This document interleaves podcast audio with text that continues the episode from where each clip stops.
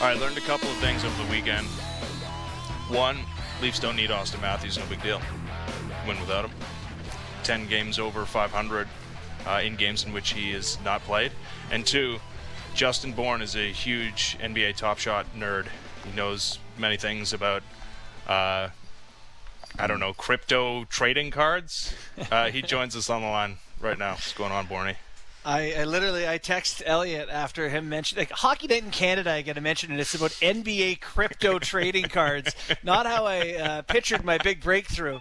But I, I texted him and I was like, honestly, you just made me an expert. It could like I'm no more of an expert in this than I am bird watching. But I can tell you what a robin looks like. I definitely can. So that's about where I'm at on NBA Top Shot trading. I I uh, I'm too old. I, and I've just accepted that I'm too old for it. No, like wait, you're in the Even as sweet Elliotte, spot. nah. Elliotte was uh, the the description as he was going over it. I was like, "Tell me about a guy who might get traded, please. Like, I I need not Anything this. but this. Yeah.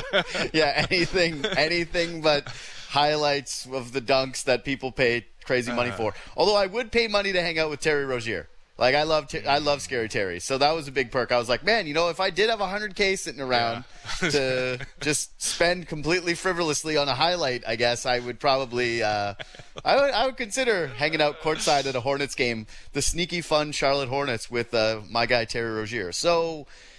Uh, do, do you? No, he doesn't own. Actually, does he? You actually Yes. own Top Shots? What are you Yeah. talking about? Of course, Yeah. yeah. that was the thing. Wow, I was Yeah. kinda, I'm told you, I was kind of zoned out. I heard top shots, and I was like, like, it's just what it's like a it's a sedative for me. I'm like, as soon as someone starts talking about, it, I tried to read an article on it. It took, you know, when you try to read things that you uh, have zero interest in, but you're Like, I trying to better yourself, this. but Yeah. but yeah, but you end up just reading the same paragraph 25 times, and then Mm-hmm. it's just lives in a tab that's never closing. That's that's me with Top Shot learning. But here's here's the thing: it, you and I are big Bitcoin guys. If we're big Bitcoin we guys, are. we got to get we got to give this thing its due. I love NBA Top Shots. Top Yeah. Shots are the wave of the future. Everyone should buy them because Yeah, okay. th- they're great. Ah, Blockchain I'm is pretty sure- amazing.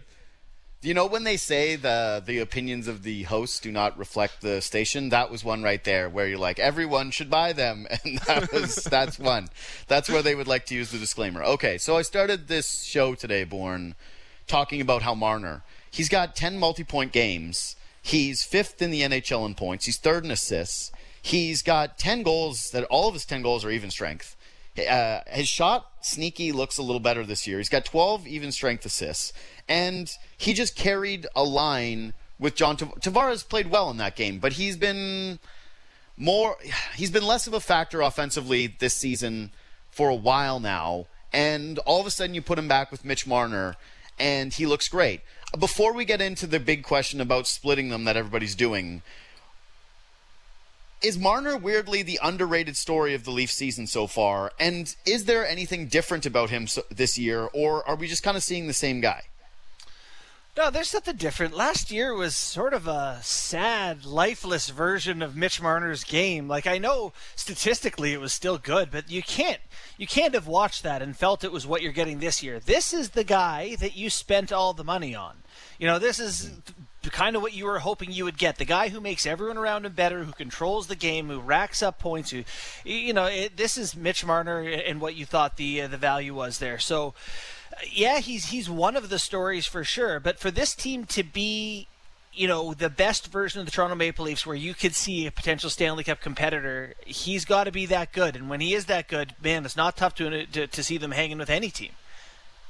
Yeah, I guess that was.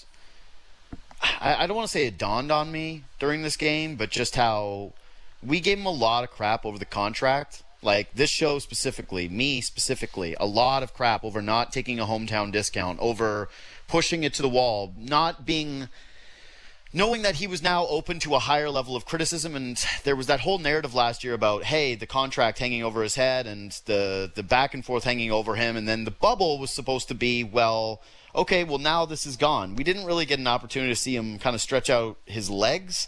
Now that's happening and yeah i don't know. I, I always wonder if it's just confirmation bias if it's me putting whatever I want onto watching a player, but just he was so good. And and there's been a lot of games, and last night was or not last night, but Saturday night was one where I just kind of felt like he was in control.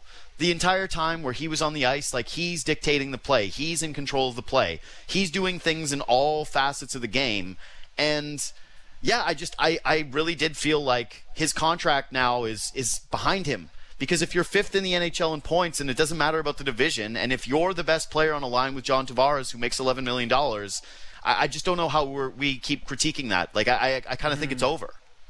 Well, that, I think that's where the pressure comes from after you sign the deal is that no one is saying that that val- that contract can't be good, but you have to play like one of the best players in the NHL to do it. Mm-hmm. So I think immediately that pressure's a lot to take on. Like, okay, well, just go be one of the best players in the league, or we're going to tear you to shreds. And the reality is, he's capable of being that, and he's shown it uh, this year.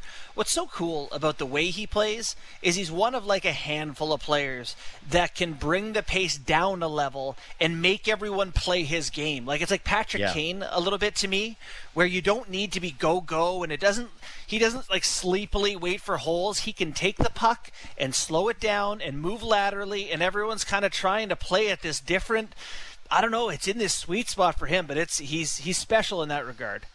Yeah, and I said this at the beginning of the year when he looked great, and that you looked at the hockey reference page from a season ago, and you're like, well, that's Mitch Marner, that's what he does, but he didn't look the same. He he really didn't, and I couldn't quite put my finger on it. And obviously, in the five game series against the Jackets, and we went ad nauseum uh, talking about his post game comments after game one that he didn't show up in, in that game. But this is a different dude. But yeah, to my untrained eye it's just like I don't know. Is it a confidence thing with you, mm-hmm. Bourne? Like, what is it specifically? Because JD mentioned the shot, and that's clearly there, and it was a good shot. And uh, Darnell Nurse probably shouldn't have given him uh, so much space. But like, is is that the one?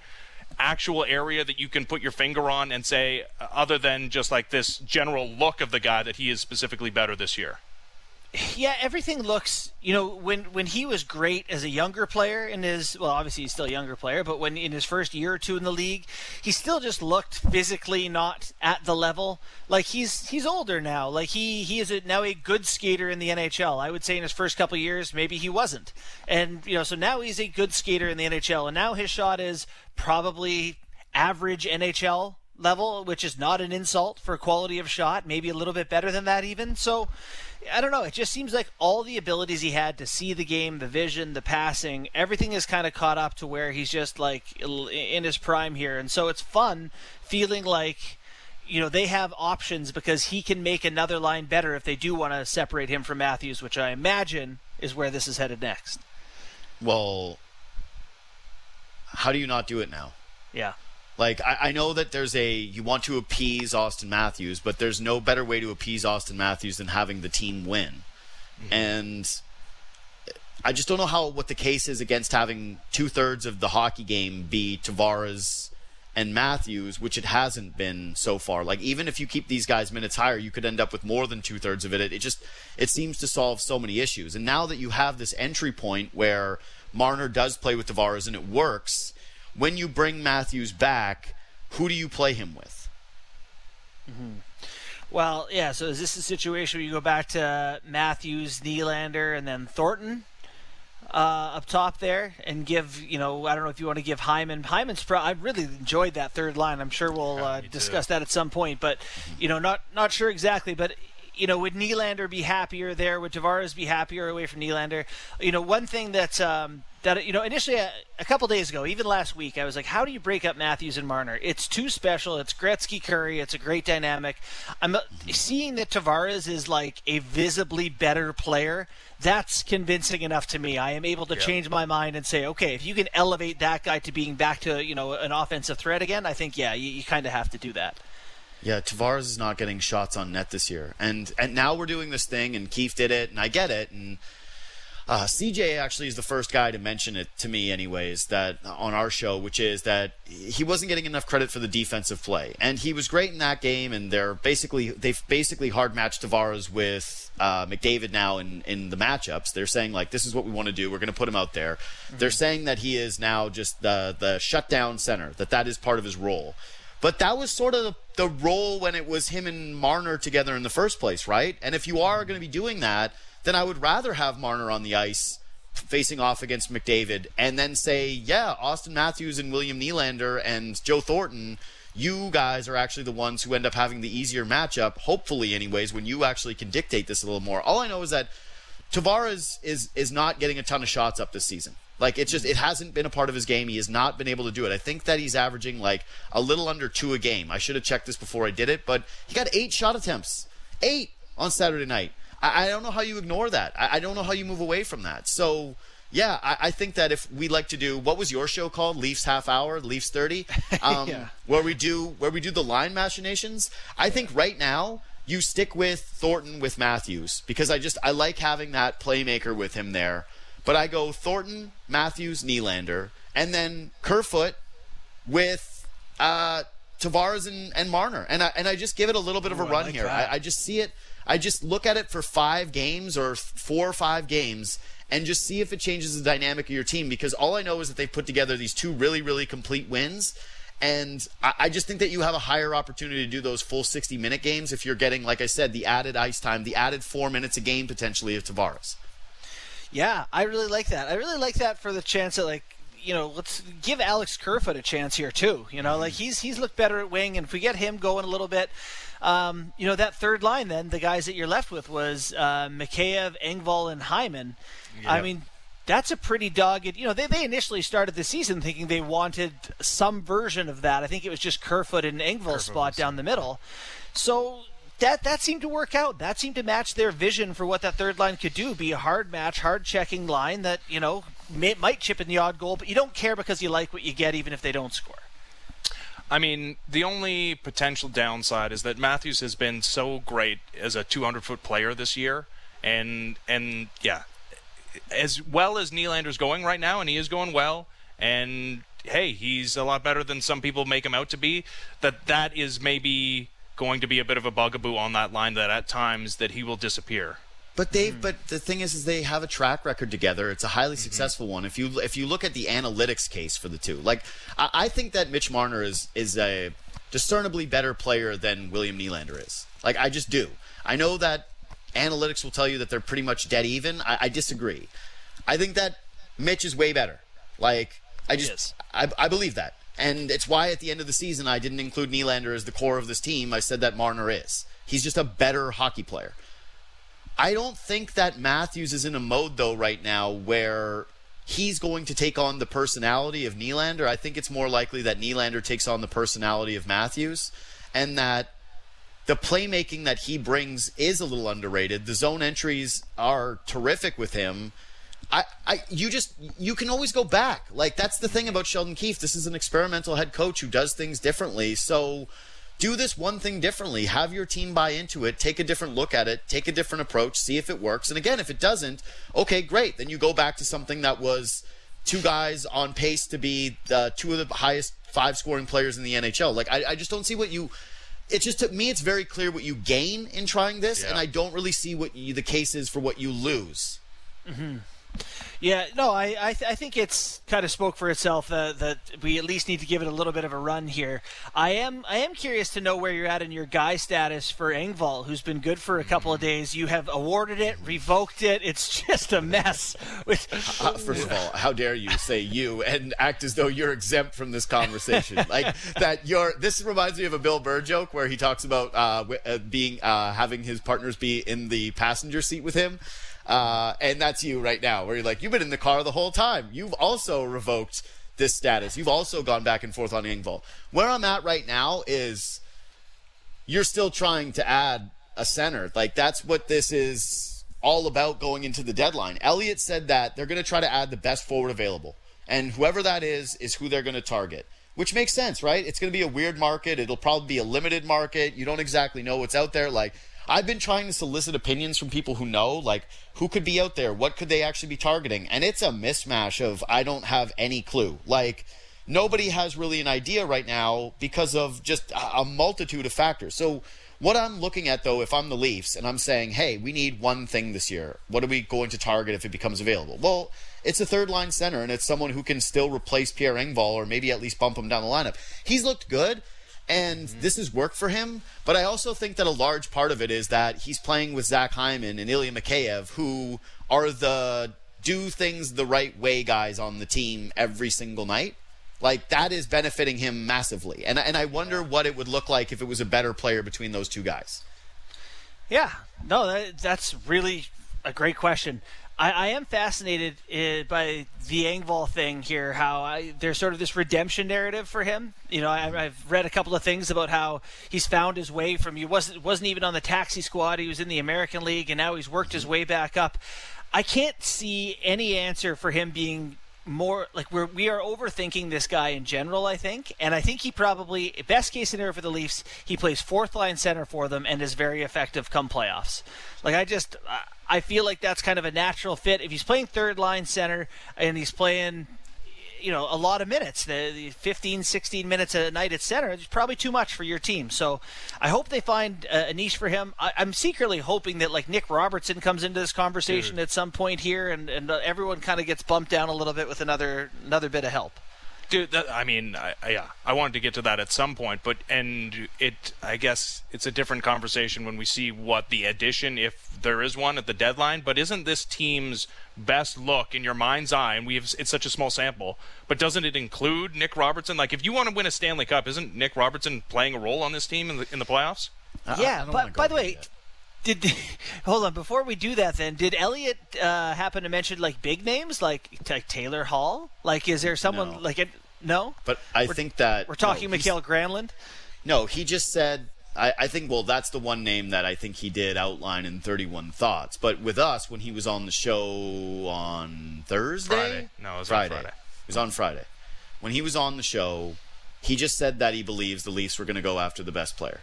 It was definitely Thursday. Um, and he that was what he outlined. Hey, they're going to go after the best guy. They're going to try to go after the best forward, and they're going to try to add to this group, and that they're all in.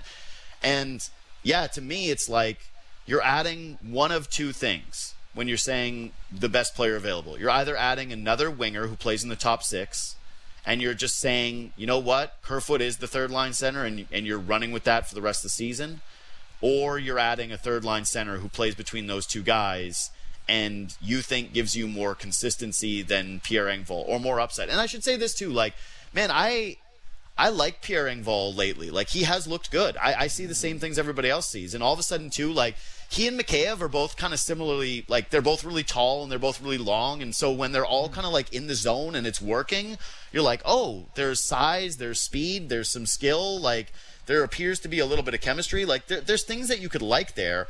I just think that again, it's it's a what are you asking of the season? Are you all in? Because if you're all in, then I don't think Pierre Engvall is a 15 minute a night guy for you. Like I just yeah. don't think that that's what you're relying on going to the postseason. I just it, they're a weird team right now because the Nick Robertson thing, like this is the way we can factor this in, is all right. Like if he's your second line winger isn't that kind of a pretty big risk in an all in year? And if he's not, where is he? And then what? You're bumping Mikheyev down to your fourth line? Like Wayne Simmonds is coming back to this team as well, right? Like, mm-hmm. and he's absolutely playing. So you have two guys on your fourth line that are there, no doubt, no doubt, no doubt, in Spezza, Simmonds, all, like all things being equal and everybody being healthy. So really, there's only one spot on this roster that should be fluid, and it's like, so is that Pierre Engvall now? Like he plays fourth line center, and then those two guys are on the wings, and then then it's like, the, where's Nick Robertson? Like it's weird because they want to add, but there also still feels like there's one or too many too many bodies. Yeah, it's the old uh, quantity versus quality thing. You know, can they do seem to have a good amount of players who can do it? Can they get someone who also feels like a needle mover? You know, can Nick Robertson be that? It doesn't seem exactly likely. My my other thought on Engvall is just when I about like uh, this sounds like a bad way to put it, but how coaches emotionally manipulate people. Like yeah. when I was a junior hockey player, our coach used to tear us down earlier early in the season. Well, at one point, I was like, I was told I was getting cut, and I was like making plans to like move to go play in a lower league, and then they're like, ah, just kidding, you know, and more or less, you know, it was different, a little bit more to it than that. But like, I just felt like I was hanging by a thread. In the last month of the season, like oh my god, I thought I was the greatest player in the world. I got pat, pats on the back, and God, you're doing good, and you finally found it. And it feels like how they're building up Engvall, like tear him down and build him up so he feels good later in the season. I don't know. I just watched Whiplash again over the weekend. And that's the, basically the entire movie. And then the, the, the, I mean, the point of the movie at the end of it was like, it's worth it. And it's kind of like, that's kind of how you get the best out of the very best of people. So, yeah, I could buy that for a dollar. But that's exact, what we saw from that third line on Saturday is exactly in our mind's eye what we thought that line could be at the beginning of the year when it was Kerfoot centering that line. It's like, hey, we didn't expect Zach Hyman to all of a sudden have the silky smooth hands that he has now and then score like a Bobby Orr goal uh, flying across the air. But yeah, man, that if they don't have to score if they play that way. It's no, yeah, that's t- totally true. It's I don't know. This is an interesting team because we're. It's tough to really make a lot of these assessments when they keep winning. Is that, you know, like maybe that means, uh, you know, simplify and stick with what's working here. But it, is it not like it? That game felt like the least I've ever seen the Leafs challenged in a mm-hmm. long time. Like they kind of the second place team in the division too. Yeah, and like they didn't take any penalties. They got good goaltending. Every line kind of looked pretty good. Like McDavid a lot of the was minus one yeah, like I don't, you know, it's it's tougher, I think, to to really make assessments without. Once in a while, you'd like to go up against Vegas and get your butt handed to you or something. Be like, oh, when a good team pushes us, this is where the the, the weak points are. It's tough to tell right now. I think that if Toronto spanks the Oilers again tonight or Wednesday, and they take because what they've played five times now, are they done after this series? I think they are, right? Maybe uh, they play one more know. time. But that that would be it. They would play one more time max because they've got two more games in a row here. The level of competition conversation is going to ramp up big time. That that's going to be one of the things that comes out of this, almost as much as it is about because right now it is very much about the Leafs because of what you just said that that was a complete game, that was an effortless game, and they were missing arguably the best player in hockey right now, and it was yeah pretty effortless. And now if you do this again, and the points gap grows, you know, all of a sudden now you're up eight points. Mm-hmm. And the Oilers are in a must win spot on Wednesday to kind of be feeling as though they've got to keep hope alive. And then, really, the only team that can somewhat challenge you, I guess, would be the Jets because of all the games in hand. Like, yeah, I, I, I think that'll become a bigger thing where we talk about you wishing that you could play stronger competition. My, my last thought on the third line is that it's just this is nice because this is kind of the benefit of having this crappy division where you get to beat the crap and beat the snot out of teams is that you inflate the value of some of your guys. You have your guys playing better, and maybe some of your options you find out are internal. Like my only thing with the Nick Robertson stuff is that it's a, an important thing to remember that he's 19 years old and believing that he's going to jump in and mm-hmm. and play better than Alex Kerfoot is playing on the second line. I don't know. I just that sometimes feels like a big stretch to me, just based on us seeing him have a huge clapper in a preseason game that Alex Kerfoot, as much as he gets hit with a lot of criticism, eh, I, my bet is he's probably a better hockey player than Nick Robertson is today. Yeah. And that Nick Robertson isn't exactly lighting the Marlies on fire. And until he does something like that, you're not planning your Stanley Cup season. The, the year where you have had the best chance and probably your best chance ever to win a Stanley Cup in this division with this format, you have to look at it as okay, well, Pierre Engvall is nice and Nick Robertson could be good. But they're trying to win and they have a great opportunity to do that. And so it does have to be all in. Even if those guys look good for you, you always have to be thinking, what's the next best thing? What's the thing that's going to get us closer to a cup? That's why, like, we started this conversation with where do you put Mitch Marner? Because what Mitch Marner does with John Tavares, like, that matters more than anything else, right? Like, that matters more than your third line or who's on the wing or what they do with the fourth line. Like, this is what you focus on is how you get John Tavares going. And then the secondary thing is when you're balancing these lines or you're looking at places where you can improve, internally is nice. It's a great problem to have.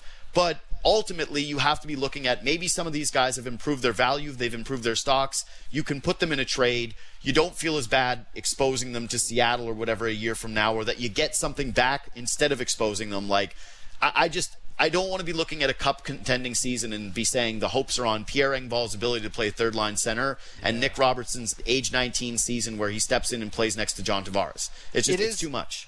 It is tough to explain to people how like how young players like the time it takes to become a player and, and, all the little things that make such a difference. And the, the best example of this is going through Jack Eichel's career. Like Jack yeah. Eichel was great from his rookie season on. You could not argue that Jack Eichel was a difference maker in the NHL. But if you go through and look at every metric of his career, and I'm not even talking fancy stats, uh, the guy just was not he was a liability defensively for the first few years. He didn't know how to play in the league. Uh, he, you know, his team was not better offensively when he was on the ice, even though he got points. All that changed as he got older and he got better. You could see it, and the numbers came around. For a guy like Nick Robertson, like very few people at 19 can come in and consistently move the needle for your team. So, knowing his elite abilities, I love the idea of you're in the cup final and a guy goes down and you've got to plug in one of your guys your taxi squad and yep. he goes in maybe he finds one right? Maybe he finds one where a lot of other players couldn't. I don't love a plan where he's going to go play 19 minutes on the second line for your team for 27 games of a playoff run or whatever the playoff run may take and, and, and ask him to keep up that level of top line play. Yeah it, it's not going to happen the the way it happened in the five game series against Columbus either. It's not like he's just getting dumped into a playoff series either. If they wanted no. to see it, they're going to see it sometime pretty soon. You would, think, and they right? should. And, and, like I have no problem with again. The, the, more you get into this season, and the the greater the point divide or gap becomes between you and Edmonton and the rest. I think the more experimental you can be, just in terms of trying to research and development a little bit, especially down lower in the lineup. And maybe it does turn out that the 19 year old kid with the heavy shot is one of the best players for this team right now and that they want to have him up here and he's ready to go. Okay, maybe. I just I just like you said, I don't think that you plan around it. I think that you have it as a luxury. I think it's a a, a tool you invoke uh, when necessary, not something that, uh, as of right now, anyways, should be like front and center when it comes to what this team is doing. Like, you know, it you mentioned fun, Taylor though. Hall's name. What? Yeah, uh, it will be fun to see if he can play somewhere else in the lineup aside from with top guys in the top six. Like, is yeah. there value if he's going to play in the fourth line for 10 minutes for you? I don't know. Maybe there is, but it's worth finding out. Barabanov uh, can't figure that bottom six thing out, but he's got the top six thing figured out. Yeah. Yeah. this guy i'm like the last holdout. Just like i see no. that he's had some good games. I'm not i refuse to invoke my guy status. I'm not giving I, am putting the case together. I'm, I'm with a pr firm. We're putting together his resume. We're, we're yeah getting ready to drop some leaflets from airplanes. Yeah we're, we're thinking about the guy campaign for barabanov. Yeah I'm i mean not there yet either I see I see that he is dynamic. He's got he's got more pop than I thought he had. But like I you know, I've said this before. All right, he's looked amazing and had a ton of scoring chances and scored on none of them. So we, uh, so this is as good as it gets. This is good, Barabanov. Yeah. I don't know. I don't know. Maybe they start to go in and he gets a couple, and then I don't know, it's still not enough for me. Now, listen, they already have Mikheyev, who does more things and does all the things, and then has the curse uh, the, uh, upon him of not ever being able to finish. I actually, I was thinking about this with Mikheyev the other day. I, I, I wish we had a stat to track this, but has anybody been less successful with more high danger chances than Mikheyev over this stretch? Like we're 20, worth looking into. We're 20 games in to Mikheyev's season, and it feels like once a night he gets a like, but uh, not just a, a clean yes. look, break in on net, yeah. and you think Mikheyev, this is the time, and it's never the time, and I, I just I I, I don't understand it because his hmm. shot doesn't look bad to me. It looks pretty no. hard. No, he's not and shooting he's, it into the corner. Yeah, like no, he's not falling down as he's but, shooting. But right, he's never. It's he's not a guy where the goalie it just like hits him in the crest and you go, oh, way to go, Mikheyev, another shot right into the chest. No, but it's I don't know, man. I just I don't know what it is. I, I like I said, other than curse, he has to be cursed. Like it, it, every moment it feels like we're going to end the season and Mikheyev has 20 goals and you go, that makes sense that he had 20 goals because he has obviously should have 20. And uh, like, are we really going to finish the season and Ilya Mikheyev has three goals on a hundred yeah. million high danger chances? Like, I don't understand how this is possible. Like, I truly don't. It's the most perplexing thing insane. in hockey. And what yeah. I don't even get is like Adrian Kempe, this guy on Los Angeles, had a goal yeah. the other night where he took a one timer from like the wall off the toe of his stick and it knuckled through, and the goalie, look, you know, it's just like, you know, it just went in. It was like, how the hell does that go in? Like, yeah. McCann can't get one of those. He can't hit one knuckle puck through a guy's neck hole or something. I don't. It's just been insane that oh nothing will goodness. go in. no, oh, it's so weird. I again, I I've been watching hockey for a long time. I can't remember I, I honestly can't remember anything quite like this to start, where every night there's like two or three breathtaking plays from Mikheyev. And yes, a lot of them are shorthanded, where you go, oh, goodness. And then it's just never in the back of the net. Like, ah, it's wild. It, it really, really is wild. Uh, let's take a break. And then, uh, yeah, we'll come back and, and do what we always do on the show. We'll do a we'll do a fan favorite. All right. It is uh, Good Show's Leafs Hour. Uh, ben Ennis, JD Bunkis, Justin Bourne. Good show. Sportsnet 590 The Fan. Yeah. You know when there's Leafs backup goalie talk, it's going to go down on the Leafs Hour. Justin Bourne. like, we went through making the lines, step one check, and now we're going to do backup goalie talk. Again, you can subscribe to this podcast on iTunes. You can follow it on Spotify. A lot of people listen on Google too. I never really use Google Play, but yeah, you can do it there as well. And then, uh, yeah, if you do it on iTunes or leave a review, leave a nice little five star banger. So, Bourne.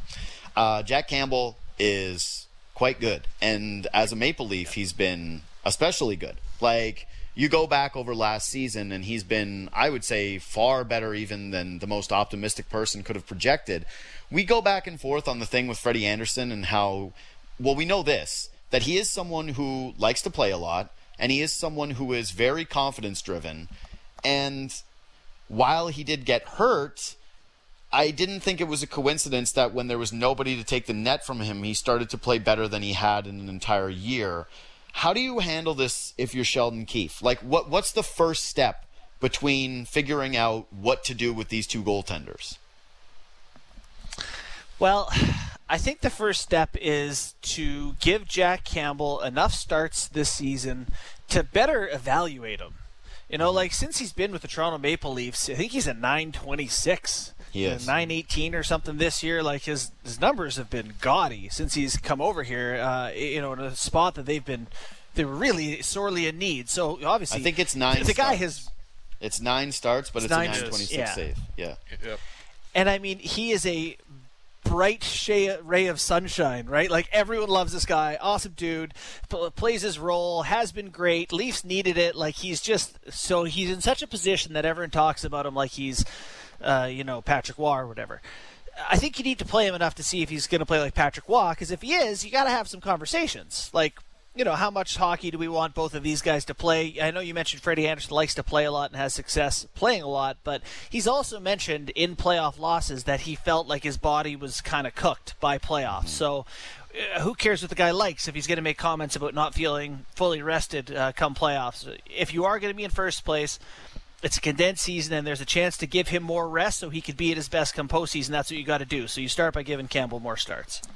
I'm with you. And if that affects him in a negative way, as far as ru- his routine or where he's at with his belief uh, uh, of where he stands in the pecking order and the hierarchy of this organization, and whether it affects his ability to increase his free agent stock, like that's all besides the point. I think you just go back to the way the season started. Remember that was that was and the, he wasn't at his best, but the Leafs were still winning games. Uh, granted, first game of the season against the Canadiens wasn't exactly. Uh, there's a, a stark difference in the way the Leafs have played since uh, than that first game of the season, which was sloppy for everybody, obviously with all the time off. But you go back to the plan to start the year, which was, hey, Jack Campbell once, twice a week. This is it's not a total 50-50 timeshare, but that's the whole reason you went went out and got this guy. And if I'm sorry, Freddie, if, if that's no good for you, then you're you're gonna start leaking even even more time to this guy. Well, twice a week is a timeshare. Twi- like what you just outlined is a 50 fi- like how many games do you think there are in a week? Like that's that's him getting half of the games, Ben. So I don't think that you're doing that.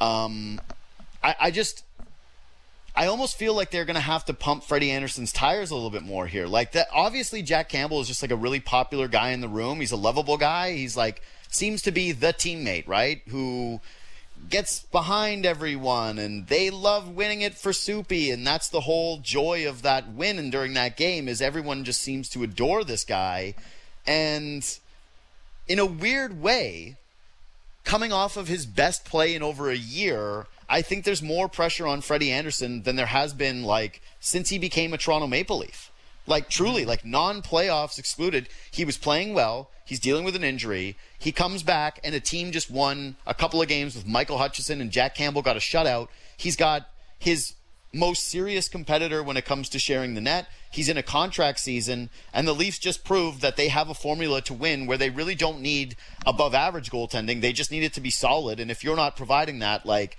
who knows where the hell they go with this thing? So, yeah, I just, I, I do think that there is some kind of a who like yeah there, there has to be a little bit of coddling here. I, I just think that they're like they actually have to do that. They have to make sure that it is very very established that he is not in a goalie battle even if he is in one if that makes mm-hmm. sense. Yeah no it does. Uh, part of being a coach and a manager is managing your personalities and expectations and keeping everyone in a good headspace. So whatever that means for Freddie, you know, I, I sit here thinking about all this and I have the small concern that you talk yourself into Jack Campbell as a Campbell or as an Andersen replacement because he's cheaper, and all of a sudden you can do X, Y, Z. The rest of your roster if you save some money, and then you don't have good goaltending. You know, I I still think that Freddie Andersen is one of these guys that's like a dependable starter and, and can be for you over long periods of time. I don't know if Jack Campbell can be you know, they, are they in a, position next season where with their salary cap where it sh- might be worth finding out? I, I, maybe, but you sure like to find out this season. So sure, coddle Freddie Andersen as much as you like to, but you sure need to know what Jack Campbell is before you go into this offseason and decide what to do with Freddie's next contract. That that's two things though, yeah, and I'm I'm with you. And to begin the season, it was two starts for Freddie, one for Jack Campbell, three starts for Freddie, one for Jack Campbell, and then he got hurt. So it was yeah, it was about once a week. Um, if you're going to go back to that, but that's that's the thing. Uh, I don't think you unequivocally just hand the reins over to Jack Campbell without a, a, a backup that's going to push him. But this is we're going to head into a portion of the season if things continue this way, and we've talked about it routinely about experimenting and seeing what you got, and not just an eye on this season, but an eye for the future. And at this point, I mean, he's in the organization and he's played exceedingly well, and the, the career numbers overall are pretty good. And there's a guy with pedigree in Jack Campbell. He's the leader in the clubhouse to be the goaltender yeah, for this uh, team next year but that's but that's so dangerous too is like now you're playing with the sensitivities of someone who's like hey i've been an awesome toronto maple leaf and now you're going to just try and play this guy and hope that at less than 2 million bucks he can be your starter next year and you can jettison me to wherever and I have to hit free agency without my own team being a suitor. Like I get less of the net, less ability to show what I can do, and you're using these games in a year where there's a ton of pressure on this team to mm-hmm. figure out if you can go cheap in net. Like I, I just I think that sometimes when we do this, we forget that these guys are human beings. And that Freddie Andersen is probably fairly in a fair to feel like he's been taken for granted and fair to feel like he's not being treated properly if all of a sudden the Leafs are saying, "Yeah, we're using this season to find out if we don't need to re-sign you next year." Yeah. Like that is not a great message you want to be sending to that goaltender, Ben. Like it's not sports, black and though. white. No, it's not. That it's also pro sports to say like, hey, you give your best players the net and you let your best players decide games. Mm-hmm. Like yeah. m- far more than it is thinking about what next year could hold when you're not in the Canadian division with your two million dollar goaltender that you're going to need another guy anyways. Like you just out like but, there's but, nothing but Jack Campbell can prove to you this season that's going to be like, oh well, uh, he's definitely the starter of next year and you feel great about it. Like, well, what? How could that even be? But nobody's saying hand him the reins right now, right? It's again like it's once a week, it's twice a week, and then if if it turns yeah. out that Freddie can't handle that and his play slips, then yeah, it's a it is a meritocracy. I view it that way, despite I, I, how well I think he's played. That's I think that's what you hide behind, though. Like you hide behind uh, rest and maximizing Freddie for playoffs, and you sell it to him as, look, yep. you you know, here's a quote that you made after we lost to the Boston Bruins in the playoffs. We don't want to put you. You're older since then. We're not going into this in a position where, um, you know, where you're used up and our best goaltender isn't ready, Freddie. We need you at your absolute best. So we're trying to put you in a position to succeed here. Uh, that's the sales pitch, and and also that you're in first by hopefully by so much. You know, soon enough you can say, all right, man. There's no reason reason for you to play this much hockey. So it Eh. naturally can happen that way. Except if But I'm that- Freddie Andersen, I'm looking at this and saying, "Hey guys, uh, this is a 56 game season, so I'm going to play less than I do every single year, anyways. I've now missed a couple of games due to injury. I don't want to play back to backs. I agree with that. Like we got one coming up here, and it's Edmonton then the Canucks this week, right? Like you play these two games. I still want my back to backs off, but I want to prove that I am a workhorse goalie. And this season, it's impossible for me to have the workload of years past. Like the the schedule limits it. There, there's only certain amount of things. I, I almost be, I almost believe that at this point, the what you do is you look at the schedule for the next like I don't know two weeks at a time or something, and you say this back to back is going to be Jack Campbell, and then there's another night here where it's like three games in four nights or three games in five nights, something like that, and you see one of these is going to be Jack. It's going to be X, but then the rest are yours. Like you're mapping this out and you're already showing him so like he knows the days that he has the net. He knows he's the number one guy, and yet Jack Campbell is still getting worked in and he's playing. Like I'm just sorry. I just think that you cannot find out if Jack Campbell is a starting goaltender this season without playing him a ton. And you're not doing that. So the research and development thing for the backup goaltender, like that, that's a non-argument for me. Like this is again a Stanley Cup season where you need to figure out how is your best chance of winning. And your best chance with Freddie Andersen so far, everything that we have seen is mm-hmm. that that guy likes to play and that guy likes to not feel as though he is challenged. And when he did last year, he slumped. No, I'm- I'm But not he's also that again. he's also coming off an injury, right? This is part of it too. You're trying to keep him healthy. Mm-hmm. That's the whole reason. And Campbell's coming off an injury too. But yeah, this is. But he played more than any other goalie. He's not doing mm-hmm. that. He's just Yeah. like he's going to ramp down his starts. He's not playing, you know, what was it, 10 straight games that Freddie Andersen played? Yeah, Was but JD, more? you're talking about this being a shorter season, so you're going to play less than you normally would everywhere. It's also Yeah. a condensed season, so Yeah. it's Yep. impossible to, to say to not have the guy be understanding about having more nights off than he would prefer or whatever. I think there's a sports science department you hide behind, a tight schedule you hide behind. Your point is, I think we're kind of making the same point that you go to the schedule and you say, ah, just the way it is, Freddie. You know, we want to give you that every night, but there's back to backs, there's three and four. There's going to be enough starts for Campbell to at least get some sense. You're right. It's not going to be enough to say, hey, he's going to be our starter, but at least you can you can have some way of validating it. it's an easy sell because it's true, right? Like it is true. It's not Right, like is there's nothing there is nothing nefarious about this because I, I truly do believe Frederik Andersen's the better goalie and I think the Toronto Maple Leafs believe he's the better goalie gives them the better shot of winning a Stanley Cup this year. But I also think that they if that he can get around to it mentally of having this guy play more than he's used to his backup playing that that gives them the best chance of seeing the best Freddie Andersen come the summer. That's yeah. all. No, no, it's absolutely true. I, I mean, I think that's that's what we're going to see here. Something like that here coming forward for the next. What do we got left? Thirty games, twenty some Uh-huh. games. We're probably going to see Jack Campbell play eight more games if everyone's healthy. Something like Yeah. that. Maybe maybe ten. And Eight. yeah, I think that's about right. I think that's about right. You're just trying to make sure that Freddie Andersen is his best for the end of the season. You have to do that the best way you feel possible. I just think it's always really complicated when you do these things about how much should I play versus how much you want to play.